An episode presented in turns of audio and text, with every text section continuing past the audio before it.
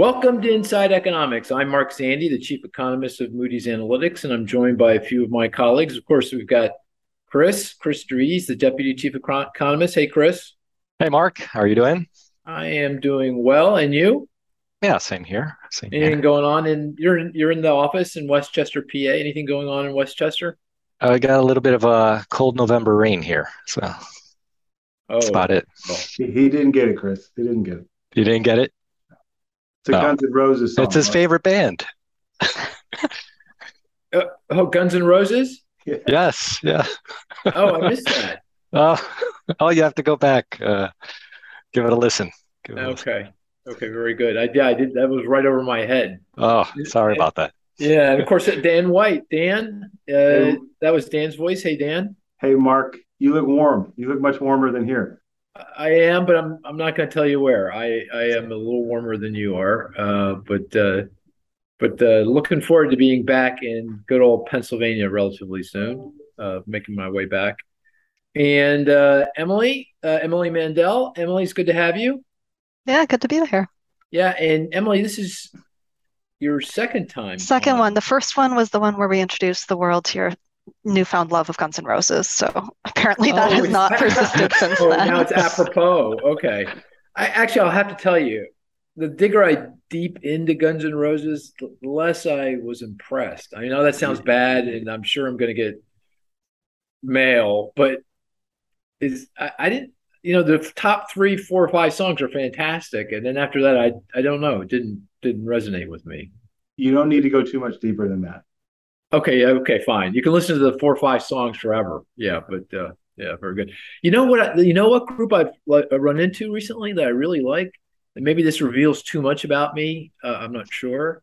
Uh, 1975. Have you heard of 1975? No, I think it's a Generation Z thing. I think it is. You know, there, we're, we're going to come back and talk about the election, but did you hear about this young fella?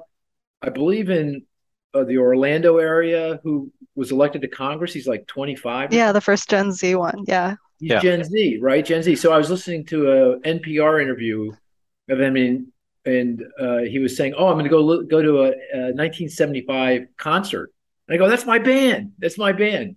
So believe it or not, I'm I'm I'm right in there with the Gen Z. That's why you don't get Guns N' Roses because you're just younger and hipper than all of us. Yeah, there you go. There you go. I, I it's like, and uh, now I'm definitely going to get mail. it's like the Maroon Five of the Gen Z generation, and they're going to say Maroon Five. Who the hell's Maroon Five? You got? Do you guys know who Maroon Five yeah, is? we know Maroon Five. Yeah. Yeah, everyone knows Maroon Five, Uh, it- but it's good. I was like running on the treadmill the other day with 1975. They got really catchy, upbeat, you know, melodic. You know, it's really really nice uh, music. So anyway, um, uh, I'm always looking for music for my treadmill. I need I need that music.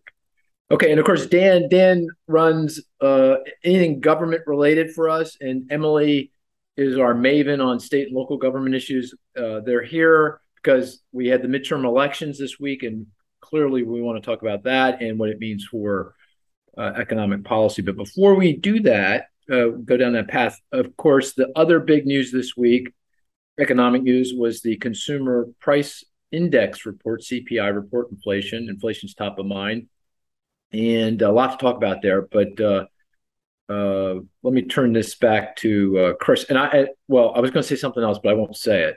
Uh, You can tell I'm in a good mood. I'm in a good mood uh, for We'll lots keep of it that different way. reasons. Lots of different reasons. One of which is that CPI report. I really put me into a good frame of mind. Uh, we thank goodness uh, for that report. But anyway, Chris, give us the rundown. Yeah, thank good. I think last week we were talking labor report and we had that little debate about bad news being good news, good news being bad news. I think this week we can definitively say CPI inflation was good news being Hey, good Chris, news. can I say one thing on that Yeah. before we move on? And then I want to interrupt you. Uh, Okay. and I'm I'm not I'm notoriously bad at this, but I, we were nervous about whether people what people would think of that. Someone called it bickering, and actually that's the right word for it. We were bickering. we were bickering, and I, we were nervous. Well, what will people think of that bickering? I think people like that bickering. What you know, that seems yeah. I- I was surprised. I didn't think they would at all. It was kind of like watch. To me, it was like watching uh, five-year-olds play soccer. But uh, you know that that's entertaining as well, right? So, uh, yeah, I think but I've gotten right. a lot of I've gotten a lot of positive feedback that say, oh, you know, one thing that I think there's this myth that we are some monolith here at in the at Moody's Analytics, right? That oh, yeah. there's only one opinion and that's it. Nobody else has any other difference. So I think they appreciated that. You know, we listen, we debate, we uh, are in search of a, a, a truth here, and uh, you know, gave them a little insight into into some of that uh, backstory, if you will. Yeah, yeah so if you were a listener to this podcast, you should go back and listen to that one. And, and by the way, that did generate some really interesting email conversation internally about forecasting uh, mm-hmm. yeah. from Camille Kovar, who's been on the podcast before in particular. And I'm, I started writing a, a, a response, but it, it, the, the email he wrote to me was so full of interesting things. It's going to take me a while to respond to it all, but I thought it was really cool. Dan, you yeah, same here. Same. I, I, was just going to say, disagreeing with Mark is one of the funnest parts about working here. Absolutely. You, can, Absolutely. you can disagree with your boss and not get fired because that's the whole point is we're supposed to be debating and, and talking about this. Oh, I thought you were going to say because you can always win those debates. I thought that's what you were going to say. What's the best part about economics? It, de- it depends, right? So I think I won the debate, and you think you won the debate. we're all happy at the end of the day. Everyone's happy. Great, great profession. Great profession. Yeah. Anyway. Well, back right. to the CPI. Uh, back to the CPI. We're Far away. Uh, good news was good news. Uh, headline CPI was 7.7% uh, year over year. That's down from 8.2% in uh, September.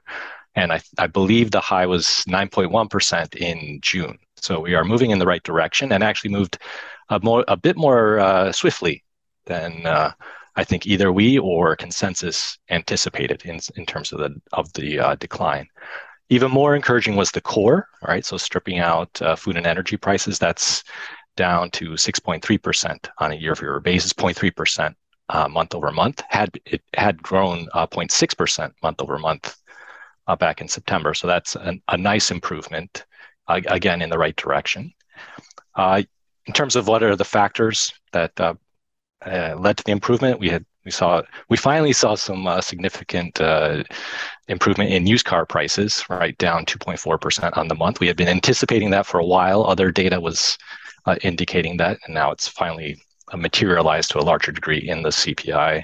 Apparel prices are down, so I think we're also starting to see the supply chain effects kind of work themselves out. So we maybe even have too much inventory when it comes to apparel because of the over ordering that got went on during the pandemic. So prices are coming in there, and then uh, uh, medical care. Uh, uh medical care came in. There's a little bit of a quirk there, though, related to health insurance. I'll yeah. briefly say I don't know if you how much you want to get into this, Mark, but yeah, uh, I think you need to just a little bit because it was a uh, health insurance pre- pre- premiums actually fell. yeah, it contributed meaningfully to the weaker core CPI number. So maybe you can just dive into maybe not go all the way to the bottom of the ocean here, but maybe halfway down. You know, yeah, and I, I, think we talked about this maybe last time actually, because uh, in our discussion. But um, you know, healthcare uh, pre- or uh, health insurance premiums are are difficult to measure, right? And they were down a lot this month, so it's down four percent month over month, right? It's a huge decline, uh, relatively uh, speaking. But health insurance is uh, well, it's notoriously difficult to actually uh, measure uh, properly right? Uh, the premiums that uh, that uh, empl- employees are paying uh, can change, but the plan can change as well. So quality adjustments become really complicated. Um, we know that there are already issues when we think about how to quality adjust smartphones or computers, and health insurance is, in some sense, I would argue, even more difficult. So there is this complex formula that uh, certainly if you're interested uh, go check out on the bls's website but essentially what they do is say you know what we're just going to look at uh, the profits of health insurance companies. And those changes in profits on a year-over-year basis should be a, a, a good proxy for uh, changes in uh, prices, right? So if there are more profits uh, that the health insurance companies are accumulating, then that that should that implies that the uh, yeah. the prices of health insurance have, have gone up as well. What happened was with the with the pandemic, right? The, we had a lot of um, we had insurance premiums being paid in, but not a lot of uh, claims being paid out at the height of the pandemic, right? There was a lot of elective surgery that was uh, postponed, right? So uh, health insurance companies actually on paper looked as though they, they actually did make a large profits back in, in 2021. Now, as uh, a year later, we're starting to see that unwind, right? So now we are going back to the doctor, we are going back to the hospitals. Those profits are coming in, and again, based on this quirk in the the timing, it looks as though uh, the prices of health insurance premiums are coming down based on this methodology. In reality, we know that employees are kind of paying the same or perhaps more in terms of their actual premiums. So this is again one of those quirks or anomalies in the CPI calculation. In this case, it's working in favor of uh, putting downward pressure on inflation. It's going to continue to do so, probably uh, for the better part of 2023 as well. Now, it's not a huge part of the consumer basket, right? It's less than a percent, so it's a big number in terms of the, the decline in um, in the insurance premiums paid, but in terms of the overall impact on uh, core inflation, it's relatively small. So, uh, taking a step back, yeah, it, feels like today the report for October suggests that inflation has definitively rolled over. It's it's it's peaked. It's coming in. Uh, oh, I don't like to use definitively anymore with the inflation. That's a good point. But, but good you know, we've been, but it's it, it appears that way. Certainly, it's coming. Unless something else changes. Correct. Unless oil prices spike or yeah, yeah. COVID lockdown in China or whatever. Assuming nothing goes off the rails, it feels like it's peaked yeah, the trend seems to be downward. The speed might yeah. be different, but uh, right. And that and that uh, very small, smallish, let's call it, decline in core CPI in the month, 0.3 percent, because they had been coming in 0.5, 0.6. Six, yeah. Yeah, that that 0.3 probably is overstated. The case here is overstated a bit because of this quirk with regard to health insurance, but it's still a case. There's still a case inflation. Yeah. Okay. Yeah, let's say it's 0.4, right? Worst case. Yeah. That's still improvement. All right. Right. And of course, just for context, I mean, for inflation to be back to the Federal Reserve's target on CPI inflation, which is a little bit different than the uh, consumer expenditure deflator measure of inflation, which is what the Fed typically is targeting. But looking at CPI inflation, it feels like we need to start getting point twos, point one, maybe thrown in there every once in a while to get it down to about somewhere in the mid twos, you know, two and a half percent ish, something like that. So we, we're, we're, you know, the point three is is good. Yeah, we'll take it. it clearly, the stock market took it. You know, they loved it. Uh, bond market took it. Yeah. They loved it. Uh, but uh, but uh, you know, to actually get back to the Fed's target, we got a ways to still we still have yeah. a ways I think they might have loved it a little too much. Uh, might have extrapolated a bit there. But yeah, yeah. We can yeah, I mean, they, that. jumped all over it, right? Yeah, yeah. Right. Uh, but before we go there, uh, any other thing in the things in the report you want to call out? Uh, any other aspects of the report you want to call out? I, I noticed that food price inflation still strong, but that moderated, which is we've been waiting for that as well, right? Because uh, diesel prices have come in and a big part of the cost of food is transporting the food from the farm to the store shelf and lower diesel prices help. So i noticed that. Anything else you noticed in, in the report? Uh, housing uh, so shelter is the other big one right? We've been talking we've been saying that that's going to continue to be a drag on inflation or keep continue propping up inflation to be specific uh, for a while. It actually did moderate a bit. Rents are growing grew 0.7 percent versus 0.8 so that's that's encouraging, but uh, lots of script yet to be written there. So, you know, it's still too high, right? right. So, um, it, at least for another couple of quarters, I would think we're going to continue. Yeah. The other thing I noticed is there's some some things that made me feel better about the future, right? So, for mm-hmm. example, mm-hmm. new vehicle prices that continue to increase. Yeah. Right. And that's that's that there's gravity is going to set in there at some point once vehicle production produ- uh, production around the world normalizes. It's I think vehicle production here in the U.S. is normalized, you know, back to pre-pandemic levels, but not in Germany, not Japan, where uh, a lot of cars are produced, and we, you know, here in the U.S. consume a lot of those cars and vehicles.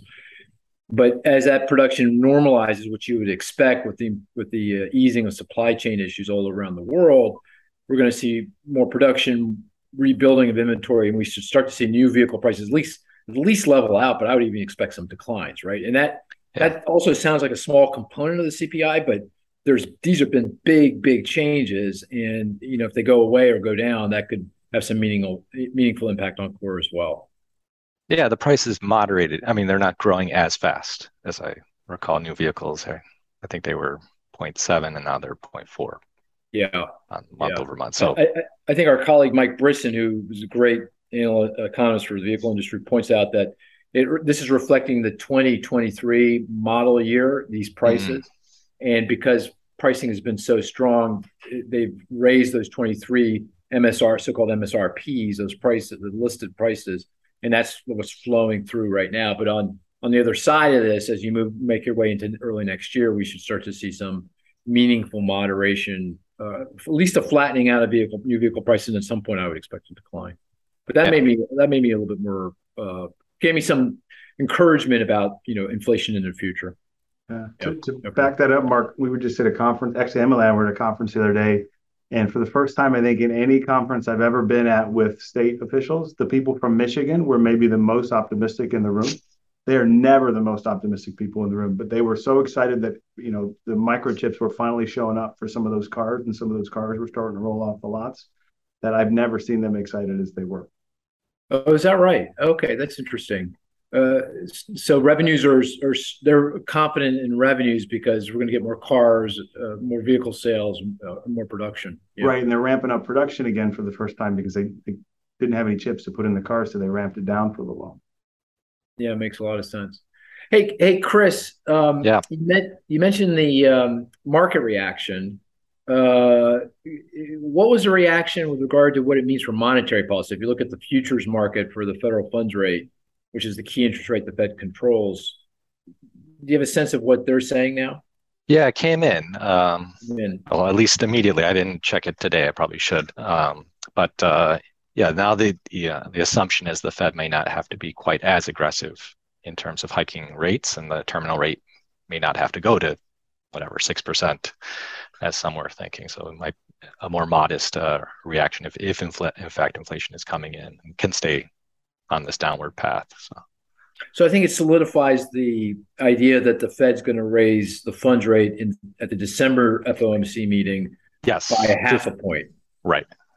Right. There had been higher probability on a 75 going right. in, and now that reverse. At least last time I looked, 50 was the was the majority opinion. And that's what we've been expecting, a 50 yep. basis point, half point increase. And the terminal rate, the so-called terminal rate, the highest the rate's going to get in this cycle, I think uh, was this was I think you mentioned was well over five percent. Yeah. Is it still over five? No, I, I, think uh, believe it was. It's like a, a, quarter point higher than ours, right? There was so, one so extra our peak hike. Is four and three quarters, so that it's it's about a like a, as high that range. Yeah. yeah. Yeah. Seventy five to five. Right. Okay. Okay. Yeah, and and of course the stock market had a really a good day, right? The Dow was up twelve hundred points, I believe, uh, and I think the market now, stock market is not even down twenty percent from its uh, all time highs at the beginning yeah. of the year. So uh, I guess investors are trying to time the uh, the end of this rate hiking cycle because they know as soon as it's clear that the Fed is going to stop raising rates, then that's a that's a signal to buy stocks and and thus uh, thus the reaction. But you feel like that's premature. I think so. Yeah. I mean, it's one report. It's a good report, no doubt. Um, you want to hear a negative? Well, uh, gas prices, all right, energy prices went back up. Not a lot, but you know they had been coming in, and they they could uh, bounce back up again. So. Yeah, I think that's the key. I mean, if if oil prices stay where they are, you know, Yep. I think West Texas Intermediate's just south of ninety dollars a barrel. Brent uh, is just north of ninety dollars a barrel, and that's kind of sort of where we've been now for past at least a couple three months. Gasoline prices have settled in just south of four dollars a gallon nationwide. They had peaked at five dollars at all time high back in June. We're down below four.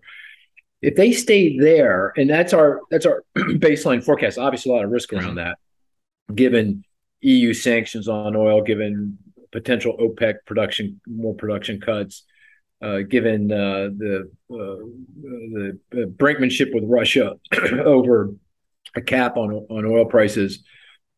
But if that stays the case, then on a uh, because we got the big increases in oil and gasoline prices beginning very late last year, going into early 2022, on a year-over-year basis, we're going to start to see some real moderation in energy gasoline prices, and that's going to take a big bite out of top line inflation.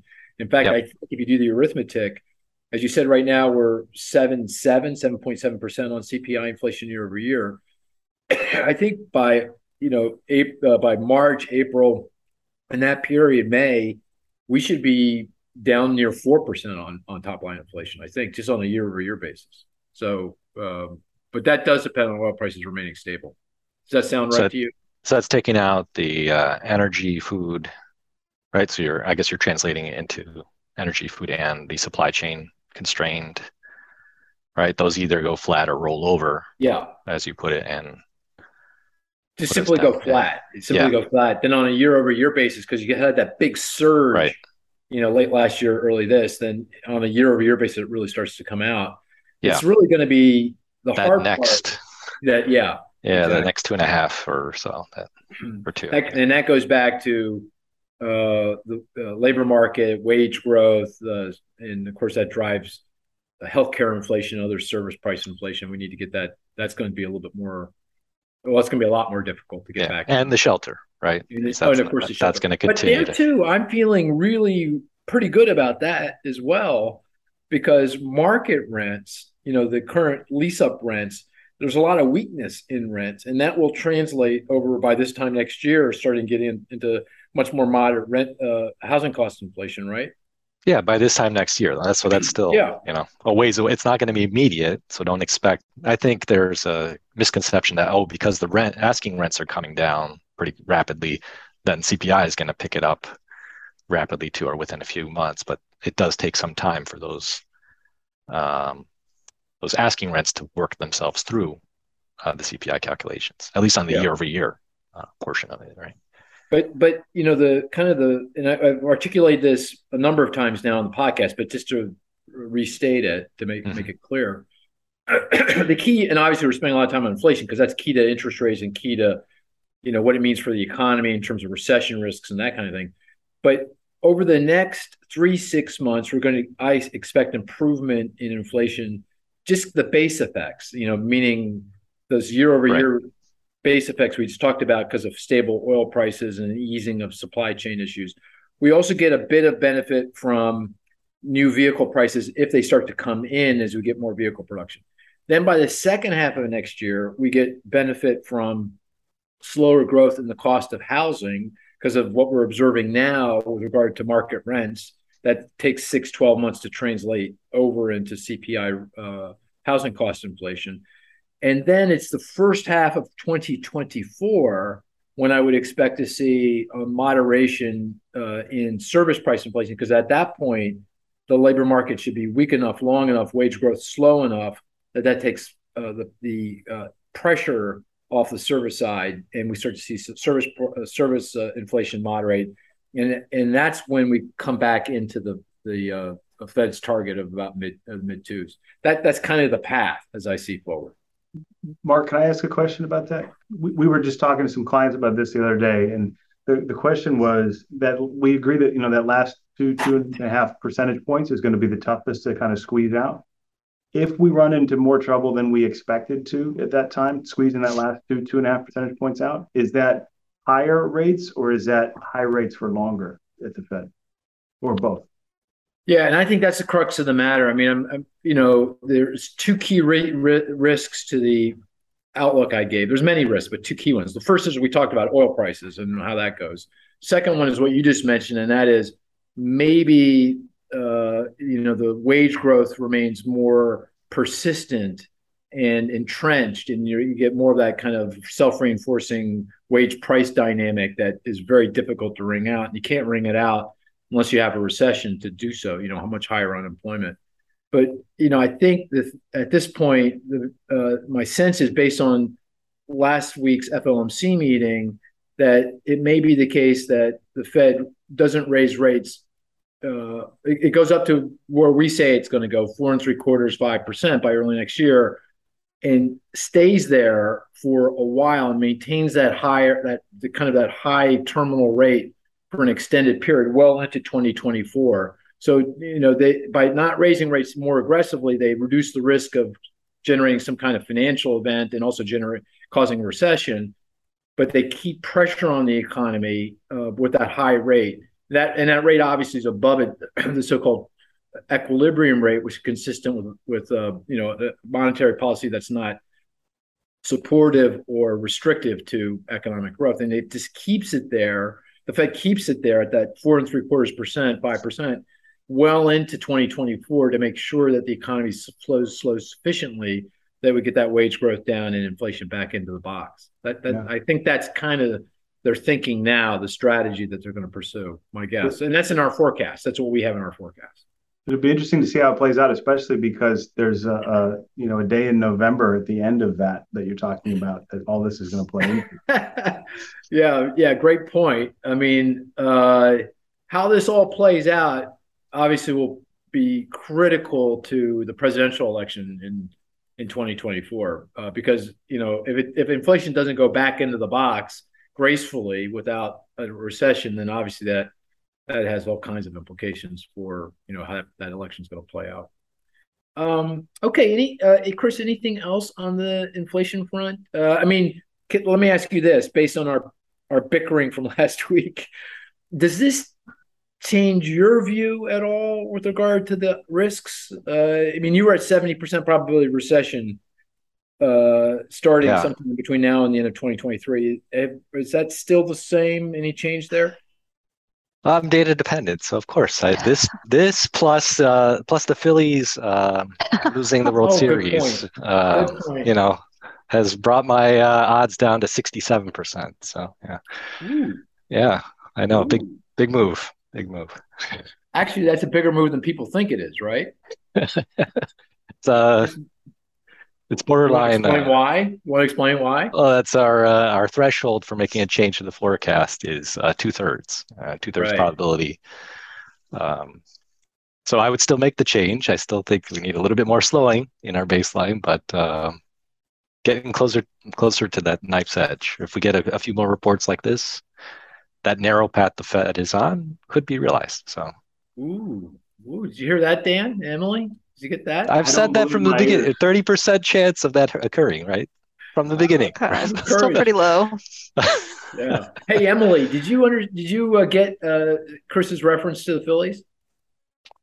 Uh, no, I didn't. I mean, I, I know they lost. are, you, are you a Phillies fan? Are you a Phillies fan? In her defense, no. she lives in Massachusetts. I mean, I I, I did the Astros. I saw that happen, but I don't know the significance this regarding the recession probabilities and data. Oh, yes. Oh, it's in Mark's Twitter feed, right? You, oh, you, no. you missed that one? That... He's not watching. He's not. She's, are you a follower, Emily? Are you I am, but you know, I'm going to just blame a Twitter meltdown for not seeing it. so, uh, you know. you're right. You're right. There's been a bit of a meltdown in Twitter land. Yeah. Yeah. Yeah. A lot of Sturm and Drang. Dan, do you you know what he's talking about, right? Yeah. I actually one of my students at Villanova brought it up to me as a reason why they should get off class the day, the day after game seven. I said, if you get, if they make it to game seven, I will give you Monday morning off uh, class. And they lost in game six. Everybody was very upset. I bet they were.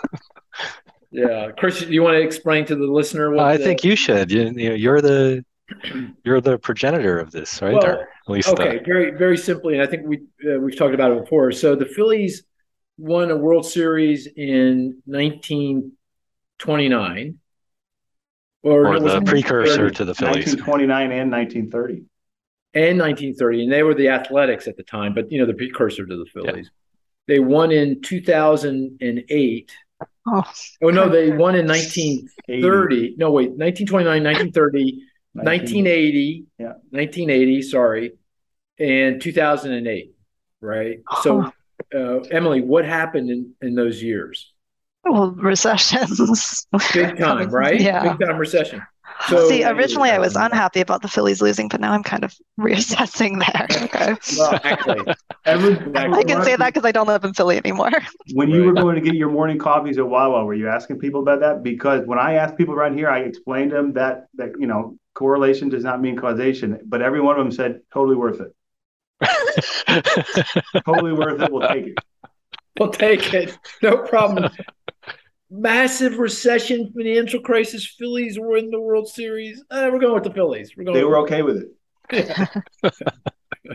Very good. Okay, Gotta have priorities. Yeah, yeah. I think it's a good segue into uh, obviously the other massive event uh, last week or this week, and that's the midterm elections. And uh, you know, I don't know how, how to begin the discussion, but maybe I'll just turn it to you, Dan. Do you want to give us a sense of, you know, the state of play and anything else you want to say about it before we turn to what it might mean for the economy? Sure. Yeah, I think the the big takeaway is that nobody got what they everything that they wanted, and everybody got at least a little bit of what they wanted. So it just means that we're just about as divided as we were before the election. But there are some interesting trends that came through. So the, the Republicans, as of this recording, haven't officially won control of the House, but they're probably likely to win control of the House. Uh, we probably won't know who has control of the Senate until Georgia has their runoff. Um, but either way, it's going to be a very, very divided Congress with probably one party in charge of one House and one party in charge of the other um, but neither of them having a really significant um, hold on power in either one of those. So it's going to be some very interesting nuances in some of those votes. If the Republicans uh, really do win the House, there are some uh, there are some folks who maybe not as um, core to the the Republican constituency who have some power. Uh, who may not have had power before. I was just reading an article about how interesting it'll be when they try to bring up a vote on the $10,000 cap for state and local government when a bunch of their new congressmen are from New York and New Jersey, right? Are they really going to oh, vote against the $10,000 cap? Mm. Um, and on the Democratic side, you've got some uh, folks who are from uh, maybe more working class backgrounds who maybe vote differently than the, the normal Democrats do. And so the, the normal consensus within each party is really not going to be as, as firm as maybe it has been in previous elections. And so what that means is and you know I've talked about this past, probably nothing gets done other than keeping the lights on for the next two years or so, which has some some upsides for the economic outlook, um, but certainly some downsides as well. Well, before we go there, Emily, let me turn to you. Anything you want to point out with regard to the election? And you know, again, it, it's still ballots are still being counted in some key states, and we're going to have a runoff election uh, for Senate in Georgia, which is going to determine whether feels like uh, it's going to determine whether the Republicans or the Democrats uh, control the Senate. Um, any anything else you want to point out? I mean, there's a lot of stuff going on at the state level as well. Correct? Yeah, and I mean at the state level, I think it's in some ways it's kind of the reverse of what Dan is saying. Like we came into this election with very few, um, you know, state governments having divided control by historical standards. And that actually intensified a little bit with this election. Like we had two states, I think it was Michigan and Minnesota flip so that they're now the same party as the governor. And then Democrat. Democrat, yeah, of course. Yeah. And then, you know, with the caveat that a couple races haven't yet been called for the governorship, it looks like there'll be maybe eight or nine houses that are or eight or nine governments that are divided, which is just really low if you think about it. So I think implications for that is these places will have quite a bit of, you know, ability to make changes, to make tax changes, to make different changes to law. So we could see some more, um, you know, less gridlock at the state level than we're potentially going to see at the federal level for the next couple of years. So, but this to uh, try to uh, synthesize what, what what both of you just said feels like to me the bottom line is it just means we are very divided and very closely divided. Uh, you know, I mean, it, it, looks like the Republicans are going to win the House, but they're going to win the House by what, Dan? Uh, five five seats or six we seats? Can't or? tell yet. It's, it, they need two eighteen to have control, and it's looking like their last count I saw was like two twenty two, two twenty three probably. But there are seven races that are totally toss ups that no news agencies coming out and calling either way. So it could be two thirty, it could be two twenty two. So we don't know um, but ni- neither side can really call. Uh, they got a little bit of what they wanted, but neither side can say, you know, we definitively won this election. The Democrats, they lost the House probably, but they didn't lose it by nearly as much as they thought they would. So they're kind of energized. The Republicans didn't win, probably didn't win control of the Senate, or we don't know yet, but they certainly didn't win the House by as much as they thought they did. But you probably have a Republican speaker at the end of all of this. So it's really kind of nobody got everything that they wanted. And so both sides are going to probably steer that towards energizing their base as opposed to to working towards the middle, unfortunately. And of course, yeah. just to, to make sure everyone understands, you need 218, correct? 218. 218 to control the House, House of Representatives. And and uh, if the if the Republicans sweep all of the uh, outstanding elections, what would they have? Do you know how many uh, House? There, it would be almost 240. 240. Yeah, but there are okay. probably, and I'm, I'm, probably butchering this, but there's, there's at least 10 of those that are that probably have no way of going Republican that are very lean Dem. They're just waiting for the count. So my best case for the Republicans is probably somewhere around 230. The probable case is somewhere 223, 230, 225, somewhere around there. Oh my god! So the the mar so the most likely scenario is the Republicans win the House, but they win the House with about a five six seat majority, which is kind of sort of what the I think that's exactly what the Democrats just had in the last Congress. Yeah, they probably win maybe one or two a one or two seat larger majority than the Democrats have now. Yeah, one thing, and this goes now we're kind of more uh, kind of uh, moving into what it means for policy, but one other political uh, uh question is okay, say the Republicans win the House, uh, McCarthy becomes the Speaker of the House. Kevin McCarthy uh, becomes the Speaker of the House because it's such a slim, and he, he has five seat, six uh, seat majority, which is very thin. What is what does that mean? You know, in terms of his ability to manage kind of any kind of consensus in the Republican caucus it's going to be really hard. I mean, it's going to be really hard. I mean, it's going to be hard. I, I would I would imagine when we have this the election of the speaker um, next spring, it's probably or sorry in the wintertime, it's probably going to be way messier than usual. Usually, all that stuff is figured out in the back room somewhere, and we all come out and we vote, and that's the way it is. Um, but with some of the more um, diverse caucuses within the Republican Party, it, it might be more difficult to pull everybody together and if it's that hard to pull them together on the speaker vote, I can't imagine how easy it's going to be to pull them together on things like the debt ceiling or some of the fiscal policy uh, decisions that are going to have to be made. Oh, okay. So Emily, you, you, said you said something that, and I I don't think I, I got it until just now. What you were saying is at the federal level, because it's so close, and because of mm-hmm. what Jan was speaking about, it's going to be very difficult to get anything through into law. But at the state level, because it's become so polarized. You're either a Democratic state or a Republican state.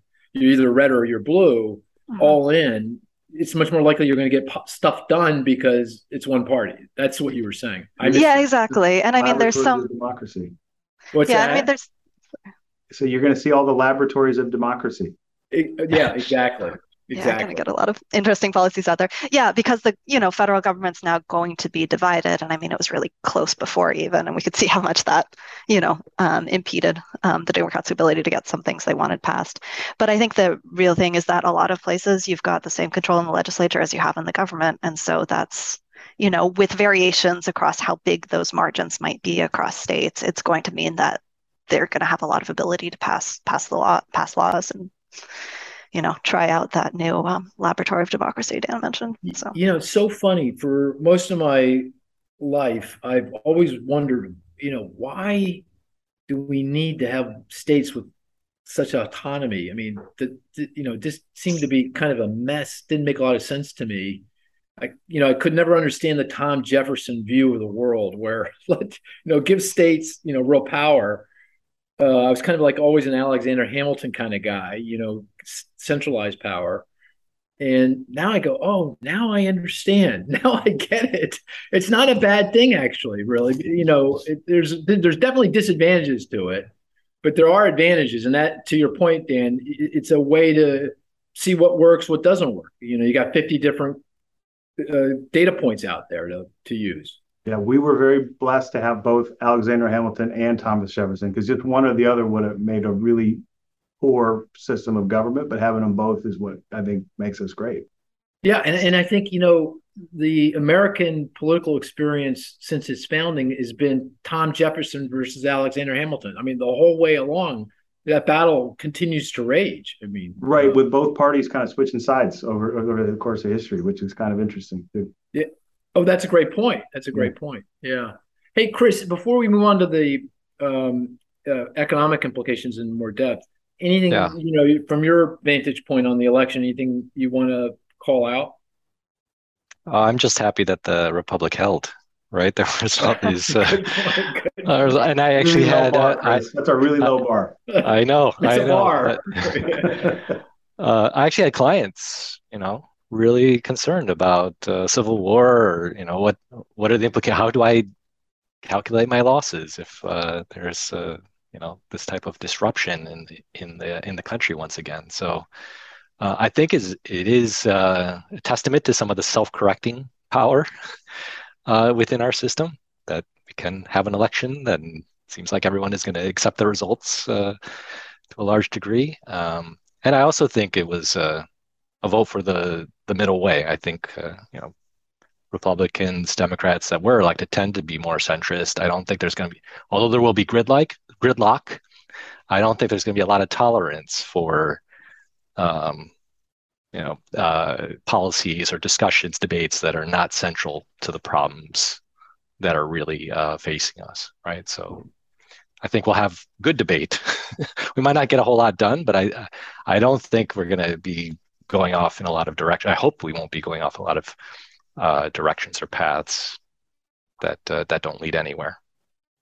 Yeah I, I, I hope this doesn't come across as being too political a statement but does feel like the the election deniers, the the uh, candidates that were denying the 2020 election that President Biden won election as president, those folks still there's still elections to be decided here, but generally they seem to lose out in this election. They didn't do well. Like here in the state of, in our home state of Pennsylvania, we had this fella running for governor who was a very strong election denier. He got creamed, you know, by the Democrats. It's very, very unusual in a, in a state like Pennsylvania, which is very definitively a swing state. There's red, there's blue, there's purple, there's everything. So that, I think that was pretty definitive. Dan, would you agree with that statement? Was that is that a fair statement? Yeah, I think some I can't remember who did it. Somebody did the math, and the the the the candidates who you know across the House and Senate races who generally were more in the the January 6th camp seemed to lose more often than than they won. I think there's only a very few of them that won.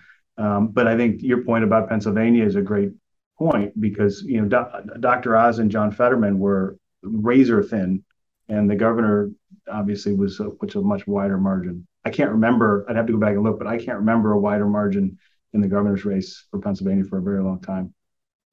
You know, I joke my wife determines presidential elections because we live in Chester County, Pennsylvania. Chester County is the a really purple county populous county just west of the city of Philadelphia, which is obviously bright bright blue, but it's very purple. And my street is half Republican, half Democrat, and I know it because I can see it on the on this with the signs.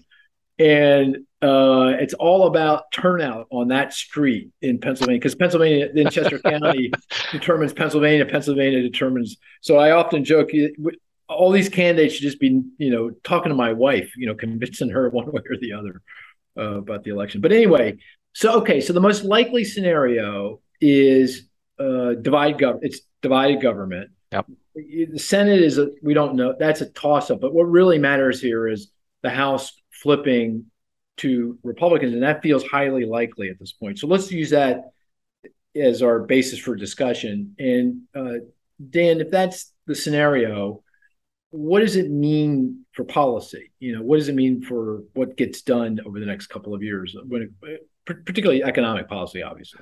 It means not a lot gets done, um, which may be more of a feature than a flaw. I mean, especially with inflation as high as it is right now, we've been talking a lot about. I think there's a lot of people coming out and saying, you know, fiscal policy should be helping the Fed, helping to make the Fed's job easier.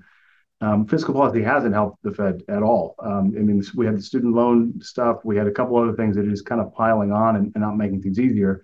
For better or worse, not being able to do anything other than keep the lights on is, you know, probably a, a blessing over the next year, year to two years as we go into the 2024 election.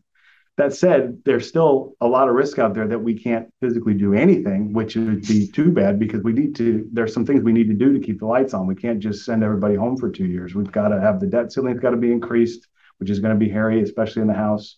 We've got um, the the continuing resolution, which has to be extended. Hopefully, it'll be extended during the lame duck, but um, we'll see. There are some things that just have to get done, and God forbid, we were you know we're talking about the odds of a, a, real recession as opposed to kind of the slowdown or you know growth recession that we've got in the baseline.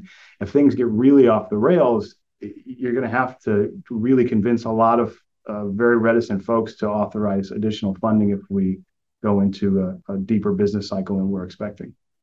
Okay, so the the, the last this, the Congress that's just ending the 1st mm-hmm. two years of the Biden administration that was action packed, a lot of drama, but a lot of stuff got done. You know, you got the American Rescue Plan, you got the infrastructure bill, you got the CHIPS Act, which uh, you know provides support to the semiconductor industry to come here and produce here at home, and of course the Inflation Reduction Act around climate risk and prescription drugs, that kind of thing. So lots of things. Actually, at the end of the day, got through the legislative process because that was a unified government that was democratic control. And even though the democrats only had a five seat majority in the house they were able to pull it together and get that through. I mean again a lot of drama reconciliation so forth and so on but they got it done. And what you're saying is now with a divided government even if the senate remains democratic because the house is republican we can't it's hard to see anything getting done you know at all. It's hard to see anything getting done unless it really has to get done. Um, and again, I think that's a good thing because you know you said that it's been action packed. There's been a lot of drama, but it's probably too much has gotten done in the last two years. And I think I know not everybody would agree with that, but some of us would have said there's well, too much. That, that, that definitely depends on. That's a political statement. That yeah, I think too, too much has been done in some cases, and especially with this fight against inflation, that may not be a bad thing to have our hands tied a little bit in terms of going into 2024. Oh, now here's though the thing that worries me a little bit, and this goes back to the last time we had divided government under President Obama, uh, and uh, you know we got into a real brinkmanship over over two things. One is the uh, funding the government. So we, we, you know, the government has to pass these funding bills to keep the lights on, to pay workers and yeah payout program, pro, um, do the things that the government does. And that legislation isn't passed and there's no funding, the government shuts down. And I think we've had, I think we had one big one under Obama, and we had two under Trump, actually, a small one and a big one. Mm-hmm. I can't even remember why. I think it was over immigration policy and the building the wall, that kind of thing.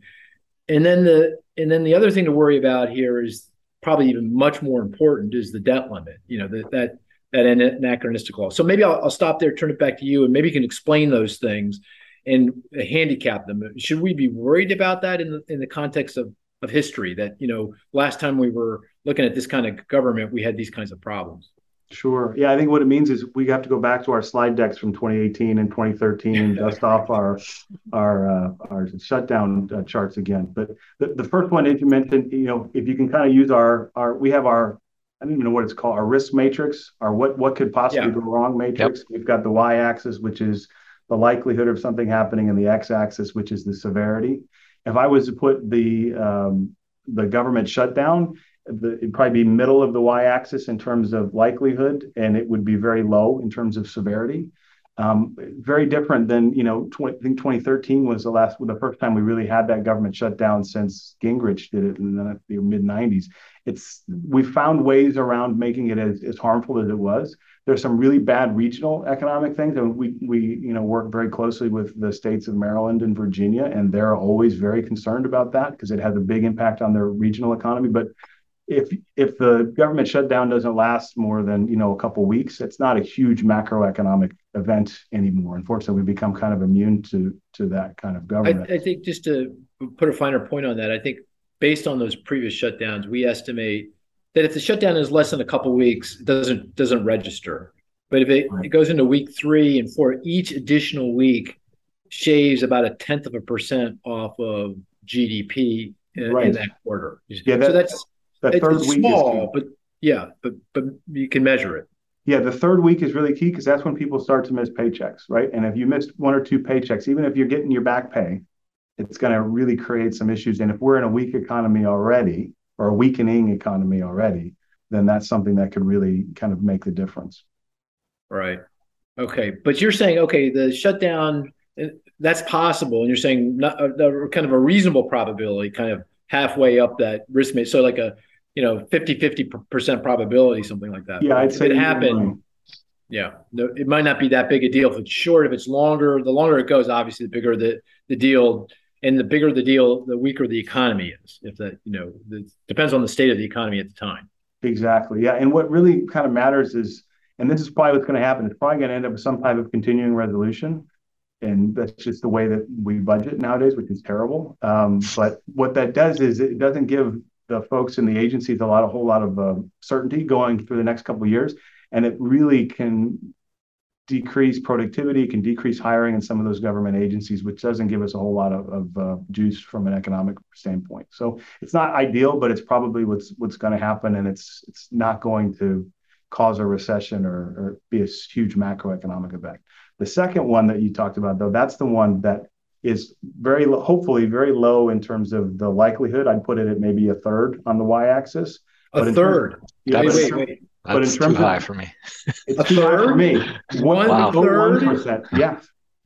A third probability or a third of the way up that axis? A third of the way up that axis. And remember, this is a totally I don't know what the objective axis, right? There's no objectivity in this at all. But you put the, you know, the the the impact on the extreme, right? On the x-axis, it's all the way to 100, right? Oh. What's your probability straight up? Absolute straight up. What's your probability? Yeah. If I was to put a probability straight up, I'd say uh, I'd say ten percent. Okay. okay. Okay. That's still too high. That's still high. Yeah. It's way higher. 0.01 is too high. It's the dumbest thing that we have in all of government is that debt, the, the debt ceiling. Okay. Explain what the debt ceiling is. So the debt ceiling, the U.S. government works differently than all of the states work, and that most other governments work around the world, which is where Uh, we basically have to have a vote of Congress every time we want to increase our credit card limit. So if you had a credit card at home, imagine that on all the money you've already spent, right, you eventually get to say, you know what, I'm not going to pay back my credit card. I'm not going to pay back my debt. So they have to increase the credit limit. Otherwise, the Treasury can't borrow any more money in order to pay off the debt that we already have. And basically, what you have under the worst case scenario, though, is you have a, a sovereign default by the United States, which creates uh, unspeakable amount of uh, bad things in the, the financial markets. Financial markets would melt down. I mean, there's no there's no discussing it. It would be just about the worst thing that the federal government could do. Um, hopefully that never happens. And I think most people in, in government would say that hopefully that never happens. But with such a razor thin majority in the House and some people in the House who I think would genuinely want to take us over that waterfall, uh, it, I think it's higher than it's been for quite some time in terms yeah, of agree. Do you see that? For, oh, sorry, sorry. Uh, if I can, uh, quick question related to that. What's is anything preventing the uh, Dems from passing it now in the lame duck session? Why wait? Uh, and... So in the Senate, they would need they would need Republican help in the Senate to do it. Why? Reconciliation. They could do a reconciliation bill. They could do it under reconciliation, but I don't think they would for a couple of reasons. One, because that means that the Republicans can use that tool in the future, and Dems wouldn't be able to use the debt ceiling as a as a lever the yeah. same way the Republicans would. Yeah. But two, so far as I understand it, there is some dubiousness about whether or not it is possible to do in reconciliation. Oh, you mean yeah. the rules under reconciliation may preclude a piece of legislation that would obviate the debt limit. Yes. And again, I'm not a, a, constitutional scholar or a parliamentarian, so I don't know that I can definitively comment on that. But I've heard people make very strong arguments both ways. So I don't know that the Democrats are all that confident that they can do it under reconciliation. Yeah, just to make this clear to the listener. So under reconciliation, the there's just an arcane another arcane budget rule that allows uh, the uh, party uh, to pass a, a, piece of this is being lame duck when the House is still Democratic, get it through the Senate under 50 votes because vice the vice president would vote in favor, right. and you could uh, pat. You don't need you don't you don't have to worry about the filibuster. You and you can do one reconciliation bill per each fiscal, fiscal year. year. And of course, this fiscal year just started in October 1. So you, you mm-hmm. could argue, okay, we could use a reconciliation bill, but there are some rules around what you can use reconciliation for. And, and so that's what you're saying. There might they, they might not be able to do it, even if they wanted to do it. And, and they may not be able to do it because all you need is one Democratic senator saying, I don't want to do that for whatever the reason is. Like Joe Manchin, the senator from West Virginia, did that for a long time with regard to the, the, the two reconciliation bills that got through, uh, or at least the second one. The first one, the American Rescue Plan, that got through under reconciliation pretty easily. I think it was the second one, which ultimately became the Inflation Reduction Act, that took, right. took two years to get done, basically because of one senator. Right. Yeah. Okay. One one the, the the margin is right now where one senator can hold the whole bill up and hold the whole thing hostage. So. Yeah. Okay. Um, I do worry. Here's the thing that worries me, and I think I, I, do worry about the probabilities as well. I'm not sure I put it 10%, but maybe is um, I, I, do remember testifying in uh, the Senate, uh, and Rand Paul, the Republican senator from Kentucky, was openly um, contemplating uh, a debt limit breach, and his, his thinking was, oh, you know, we can decide who we want. We can prioritize the, you know who the, the who gets paid and when they get paid, and we don't necessarily have to pay Chinese debt. He didn't say Chinese debt holders. I'm you know I'm extrapolating. He was just saying I can we can we can navigate around the debt limit. No big deal. And I found that terrifying because let me let me just think about it for a second. You're a Japanese bondholder, and the Japanese own 1.2 trillion dollars of treasury debt. I don't know how many the China Chinese is probably close to a trillion. I'm not sure. I haven't looked recently. They've been spending theirs down. They're a much smaller share of overall treasury debt. Okay, so it's, say it's 800 billion. I don't yeah, know. Still, still, still less than, I think they're less than Japan now. Oh yeah, I think they're the Japan's the largest largest holder. Yeah, uh, yeah, and even the Japanese are kind of getting a little wary of treasury bonds in the context of a 145 yen to the dollar. But anyway, put yourself in the shoes of a of a bondholder from China, Japan, Middle East, wherever, and the uh, Congress uh, congressman says to you, "Oh, don't worry, you're going to get your payment. We're not going to pay." Uh, uh, the grandma her so, full social security payment on time. Yeah. It's not going to happen. so the bondholder is going to going to run immediately. Interest rates are going to jump, and we're going to be in a mess even if bondholders get paid, if somebody doesn't get paid along that waterfall, it's a default. And, and if you if you made a promise and you didn't pay on it from a government, that's a default. And so the fact that you did that at any level of that waterfall, whether it's bondholders, whether it's people on Medicaid, people on Medicare, you only have to do that one time and you're done. The, the, the rest of the people in that waterfall are not going to trust you again. And that's the real cost of this because so much of the, the global financial system is based on that US Treasury rate being the risk free rate that as soon as that goes out the window, all hell's going to break loose in the financial market.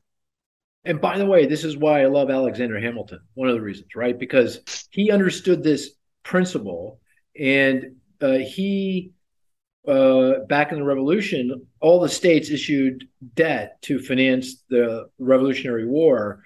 At the end of the war, investors in those debt they thought it was basically a gift. They never. I don't think many thought they'd ever get their money back and it was trade those that that was trading at pennies on the dollar. And the hedge funds at the time, the, the analog to hedge funds today, you know, they weren't hedge funds then, but they were the analogs to hedge funds were going in and buying these these these notes, you know, for treasury debt. And Hamilton said, okay, I'm going to buy all those notes back, hundred cents on the dollar, you know, to the hedge funds, and by so doing, establish the credit of the United States of America. You know, uh, we're we're the Lannisters of the world. We pay our debts Emily, you understand that reference? I got that one. Yeah. Okay, you got that one. Uh, it's above Chris's head. He didn't. Yeah. He didn't, get that. he didn't get that. Everyone else did, but Chris. That's okay. That's okay, Chris. Once in a while, yeah. Once in a while, that's true. I'm usually the one where it goes over the, my head like this. Uh, but anyway, we we pay our debts on time. We pay our debts, and we pay our debts on time, and by so doing, we pay the lowest interest rates in the world. We're the reserve currency on the planet with enormous benefit because we pay our debts. And as soon as you have any sh- shred of doubt that you're not going to get paid your money on time, you know, to the second that it's due, you got a problem. Problem. But anyway, I worry. I agree. I worry about that. I think that's something to you know that uh, you know come to the fore uh, here at some point in the next year. So I'm not so sure. Dan, I'd be as sanguine as you as, as saying uh, it's okay. We don't do anything if it's well, we so I think that one's going to get done. So we can argue about where it is on the y-axis. We all agree that it's like a thousand on the x-axis, right? It's it's infinity in terms of yeah. severity. But in terms of the fact that it's even a little bit up at all, regardless of where you would have it, is going to make some people nervous. It's going to make financial markets nervous because what will happen is when, in March or whenever we get around to the next debt ceiling, is there's going to be brinkmanship and everybody's going to hand wring and you're going to be on CNBC talking all the stuff you just said uh, right, about how bad it's going to be if this actually happens, and then at the last minute they'll make a deal, right? That's what has happened traditionally over the last 10, 15 years. Well, here, here's the thing, though. Here's the thing that even worries me about that scenario because you just articulated that everyone's thinking like you are. So markets aren't going to react at all. They're not going to react at all. Oh, no worries, no problem. It's a bluff. We'll take it right down to the you know the uh, the, the midnight uh, hour, and we'll pass a piece of legislation. So there will be no signal from financial markets that anyone's at all concerned. And then the Rand Pauls of the world are going to say, I'm sorry to pick on Rand Paul. He's just you know because of what he said oh look financial markets aren't worried at all and we go over the waterfall yeah. I, by the way i wouldn't use waterfall as a metaphor i'd use you know cliff you know waterfall has this kind of nice fuzzy connotation it's cliff it's cliff we're going down you know it's like uh, why uh, coyote what wiley why wiley wiley, wiley coyote emily do you understand that reference wiley coyote yeah more vaguely but yeah uh. I thought I'm old enough to understand because I watched those. That's my. That's what I watched when I was a kid. Wiley Coyote. I don't know. They still work. I still show them to my kids. Okay, very good. All right. Anyway, uh, okay. So Emily, I got a question for you uh, with regard to uh, state, state and local governments. Uh, but before I ask my question, is there, you know, what kinds of you, as you said, we've got this these these uh, now states that are uh, dominated by one or the other party, and we could get to see a lot of things happening here. So, kind of, what's at the top of the list of things that could happen from an economic perspective? I mean, the potential good part would be, you know, states have money still set to allocate from some of that federal spending. They maybe could get their act together well to like make sure that they allocate that, they get projects moving, they get infrastructure projects on the ground. That could be, you know, effective state government moving along. What kind of is more concerning for me is that states have been kind of enjoying these huge windfalls of just having a ton of revenue come in lately. And I worry that, you know, having, you know, this consolidated government could maybe lead them to over over allocate, overspend, over rely on that money kind of continuing into the future, whether that's new programs that they're funding or whether it's tax cuts. We've already seen a lot of states passing tax cuts. So I think continuation of that, uh, amplification of that could be potentially concerning as we go into the next couple of years where they're not going to see that massive growth in tax revenue they've been kind of starting to rely on. Great, good, good. But but there's no kind of one burning economic policy issue out there that that's the beauty of state government is there's a yeah. huge amount of variation there. Yeah. Okay. Dan anything there you would add that you would you might we might see at the state and local level? I think a lot of the things that you'll see that both parties are advocating for at the state at the federal level and national level are going to play out at the local level. They're going to try it there first and that's where you'll see one, who's got the political, is that really winning in the political arena when they do that? And two, is it working economically? So, you know, the Republicans are going to try and have more tax cuts. The Democrats are going to increase a lot of these spending programs, especially on um, social services and things. And how that gains momentum up to the federal level is kind of usually how we get these um, these federal programs eventually through one way or the other. So it'll be interesting to see who gains the momentum by doing that at the state level. Hey, here's my question, uh, and I'm not sure I'm going to articulate this well, but uh, hopefully I get the, the, the gist of it across. Do you think we could see kind of self-selection going on across states where you know Republicans tend to go to start living in some some red states and Democrats start living in, in, in blue states and we actually fracture. You know, one of the beauties of the American experience is that we're kind of a, a, hodgepodge. You know, we all melted together, and we got Republicans and Democrats, got all kinds of ethnic groups, minorities, kind of all. We, you know, we've got communities, and there is some uh, segregation going on across all these different groups, but generally, you know, we've had a mixing, right? And and actually. Much more so in recent decades because we've seen this massive flow of people from the Northeast and and uh, Midwest into the South and the West, and and the, country looks a lot more similar today demographically and industrially than it has ever been. But now it feels like it might be moving in the other direction. That you know, if you go take a look at the state of Florida, for example, it's turning increasingly red because you got a lot more. It feels like Republicans moving into. I, am This is just my sense of things, and I don't, I'm not. The question is, is that happening, and is that something we should be worried about? And, and also in the context of the abortion laws, right? Because of these, the biggest now distinction between states, you know, maybe with regard to abortion laws and rights, and that could have very significant effects on you know who who wants to live where. Uh, is that some? Is that something you're observing? Is that something we should be worried about? What do you think, uh, Emily? Yeah, I mean, I don't.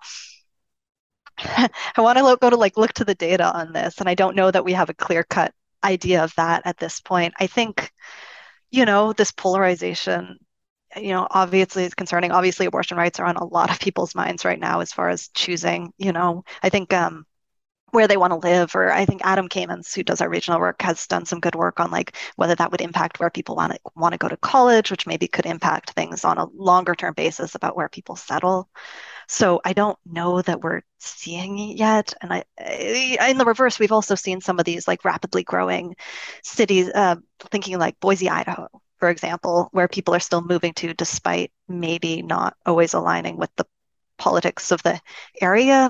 But so I think I don't have a good answer for this. It's something I definitely want to watch. Um, yeah. But I don't know. It, it kind of depends also. I feel like in a bit, this past election was a little bit of a repudiation of some of that extreme more extreme views. So maybe there's some natural like checks there where if states don't get especially extreme maybe we won't see it manifest but i think it's going to depend how that plays out. Yeah. What do you think dan? Am i am i am i barking up the wrong tree? No i think you're onto something. I think it's interesting. I think the the advent of remote work has just accelerated that a little bit maybe because people don't need to be they don't need to be by the industry right? They can go work. A lot of a lot of folks, especially in the services industry, can go work wherever they want, right? Um, in office using you know service industries, and I think we're seeing that. Um, it's it's not just the retirees moving from the Northeast to Florida or Texas. It's you know people with you know people in their 30s and 40s with jobs and kids moving to those places, which is interesting to see the demographics. And demographics is destiny, so it's going to play out. But I think near term, there's other uh, things at, at work. Florida is a great example. So um, Marco Rubio absolutely annihilated his opponent in the race yet the other day, and and so did DeSantis. DeSantis was his margin was enormous.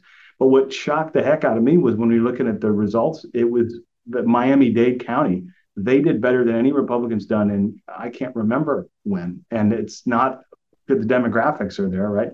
It's a bunch of um, Hispanic voters who have started to vote um, red instead of blue which is more of a messaging um, thing around those platforms, I think, than it is a uh, a real demographic story. So there's there's cross currents going both ways, and I don't know that we can tell just by looking at the voting data that. But if we look at the demographic data and how it plays out over the next 10, 20 years, it's going to be really, really interesting to see who the swing state is in, you know, five years.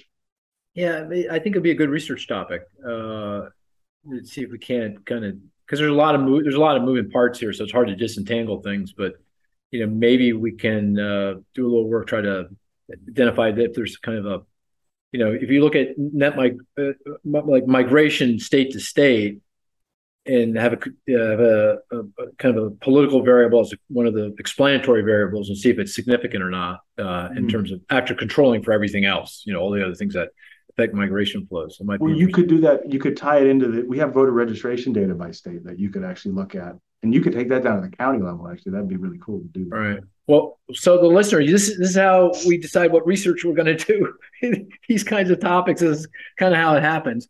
Uh, Chris, anything else you want to add here uh, on on these issues uh, before we call it a podcast? Oh, we, we got the game. I forgot about the game, the, game, the statistics yeah. game. We got to do the statistics game. We'll do that. We'll do that right after you opine here, anything else you want to say? no, well, I just I'm, I'm really interested in the last uh, study topic you brought up because I do think there are a lot of other cross current like housing or being locked into your homes. You, mm-hmm. yeah, you know, can people even move to places that they might want to move to, uh, given the housing situation? So I think there are a lot of other considerations. So there'd be an interesting regression complex. And also, one, there's con- confounding factors. Like you know, you could say, I think, and I, I, I don't think I'm mischaracterizing, but older populations tend to be a little bit more Republican, younger populations a little bit more Democratic, and uh, you got a lot of retirees now moving to you know places like Florida, and may, maybe it's age and it's not. But we know. have age. We have the net migration data by age, so we no, could I know, actually I know, but look I'm at just that, saying yeah. you got to control for that. Yeah. You got to control Yeah. for that. Yeah, yeah, for sure. It, it gets gets uh, difficult to disentangle. But anyway, okay, let's play the game. I, geez, how can I forget that, man? Um, uh, who wants to go? We've had first? listeners waiting for the last hour I just to get to this game. I know. And I've, we got a few. I know we have a few good ones. Uh, Chris, you want to go first? Just show us how it's done. Uh, sure. Thirty-nine point one.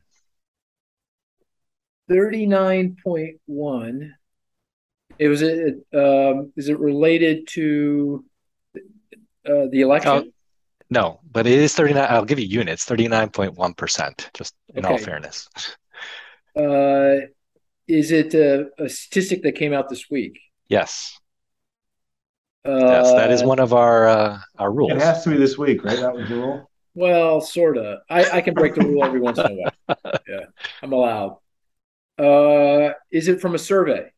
Yes. Is it from the NFIB survey? No. Is it from the University of Michigan survey? Nope. Oh, is it the um the loan officer survey? Yes. That's what it is. Senior loan Oh, officer was opinion survey this four. What, Oh what was 39.1%? Uh, commercial Uh, industrial loans. Tightening standards. uh, Yeah. Understand lending standards for C&I loans. You want to For large and medium customers. Yeah. Well, you want to explain it? Uh, sure. This is an indication that the uh, lenders, the banks, are getting uh, much uh, are, are- tightening up on their credit, right? Uh, presumably out of fear of profitability and the ability of these uh, of these businesses to pay back.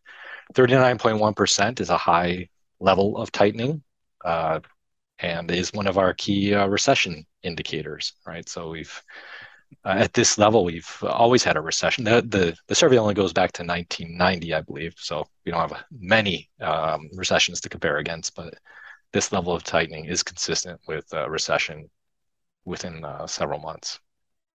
And, and this is uh, doesn't tell you the intensity of the tightening down in underwriting. It's just directionally the underwriting Correct. has tightened. Yeah.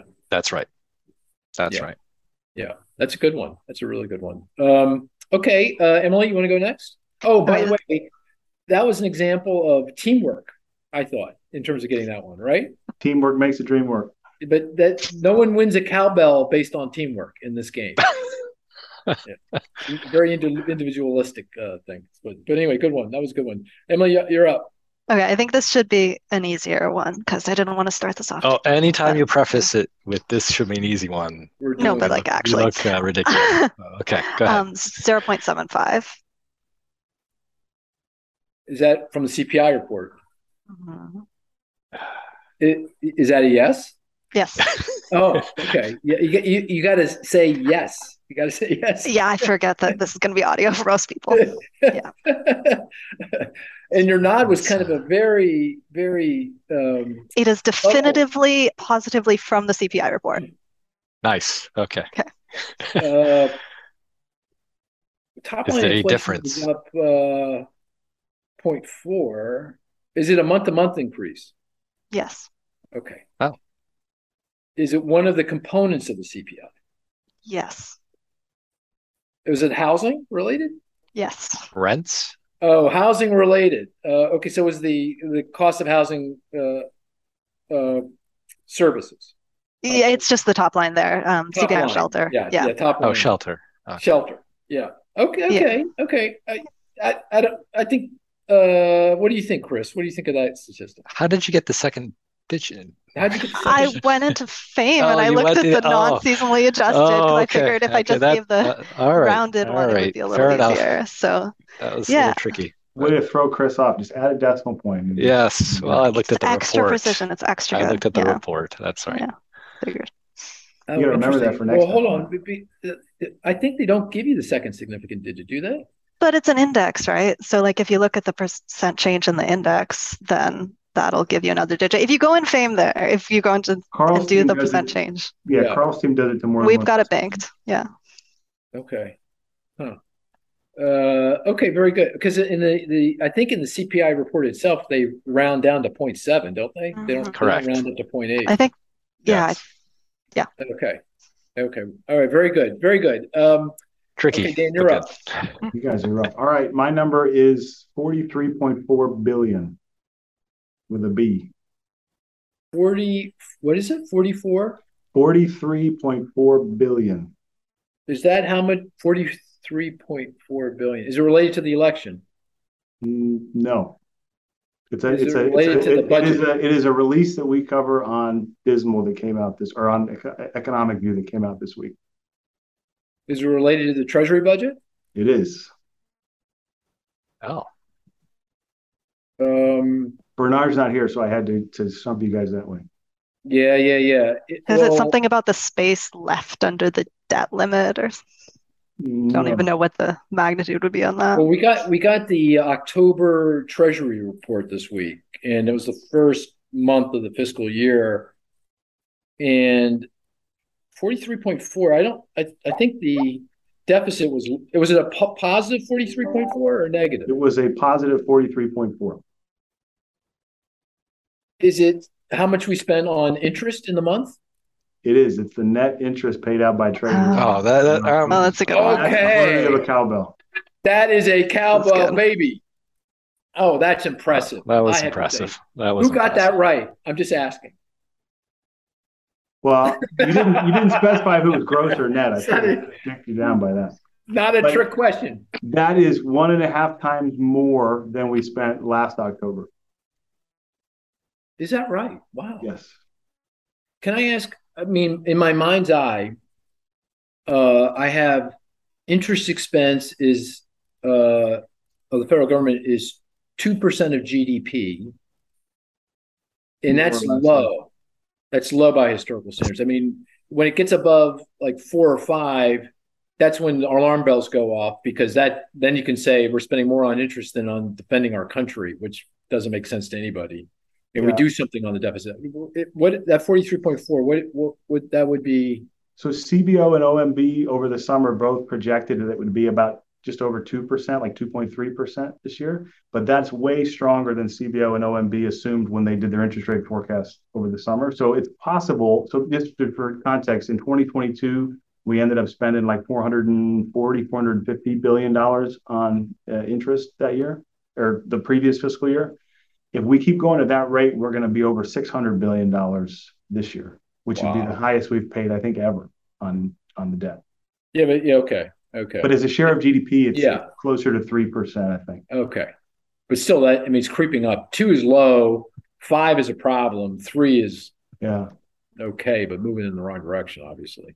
Well, the, the reason people are freaking out about it is if you look at the, the total number, that 600 billion, which mean, that means by 2025, 2026, you'd be over, you could be over 700 billion, which is actually more than we spend on national defense, which is a nice kind of Yeah, anecdotal point that everybody's going, oh my gosh, we're spending as much on this as we are in defense. And so people are Yeah. starting to pay attention. But it's one of the reasons why I think it'd be very hard to convince some folks to um, come along with anything that has to do with fiscal policy over the next two years, other than keeping the lights on. yeah, yeah. No, I think on both sides of the aisle, there's a lot of increasing angst about the deficit and debt. Yeah, for sure. In a in a high rate environment, for sure. I mean, historically, you didn't worry too much of interest rates. Long term rates were below nominal GDP growth because if you had that situation, then the debt to GDP would decline. But now, nominal you know, potential GDP growth, you know, interest rates are about equal to nominal potential GDP growth, and so you don't have that benefit. You can't you can't rely on that anymore. It's going to become much more difficult. Uh, I'm not going to give. Uh, we're running out of time. I've got a hard stop, so you, uh, you'll have to wait till next week to get my my uh, my statistic. But that was that was very good. I really appreciate. You can tweet it out. Uh, I'll tweet it out. Um, that was a great conversation, very informative. And uh, the other thing I didn't ask, the biggest news, of course, was Chris going from 70 to 67 percent. I have say that was a huge deal. That was the biggest news of the week uh, from my perspective. So, uh, but, uh, we, we'll we'll uh, any any last words of wisdom before we call it a podcast? Hearing none. Thanks, Thanks Emily. Thanks, us. Dan. Thanks, Chris. Thanks, guys. Uh, thanks, everyone. Talk to you next week. Take care now.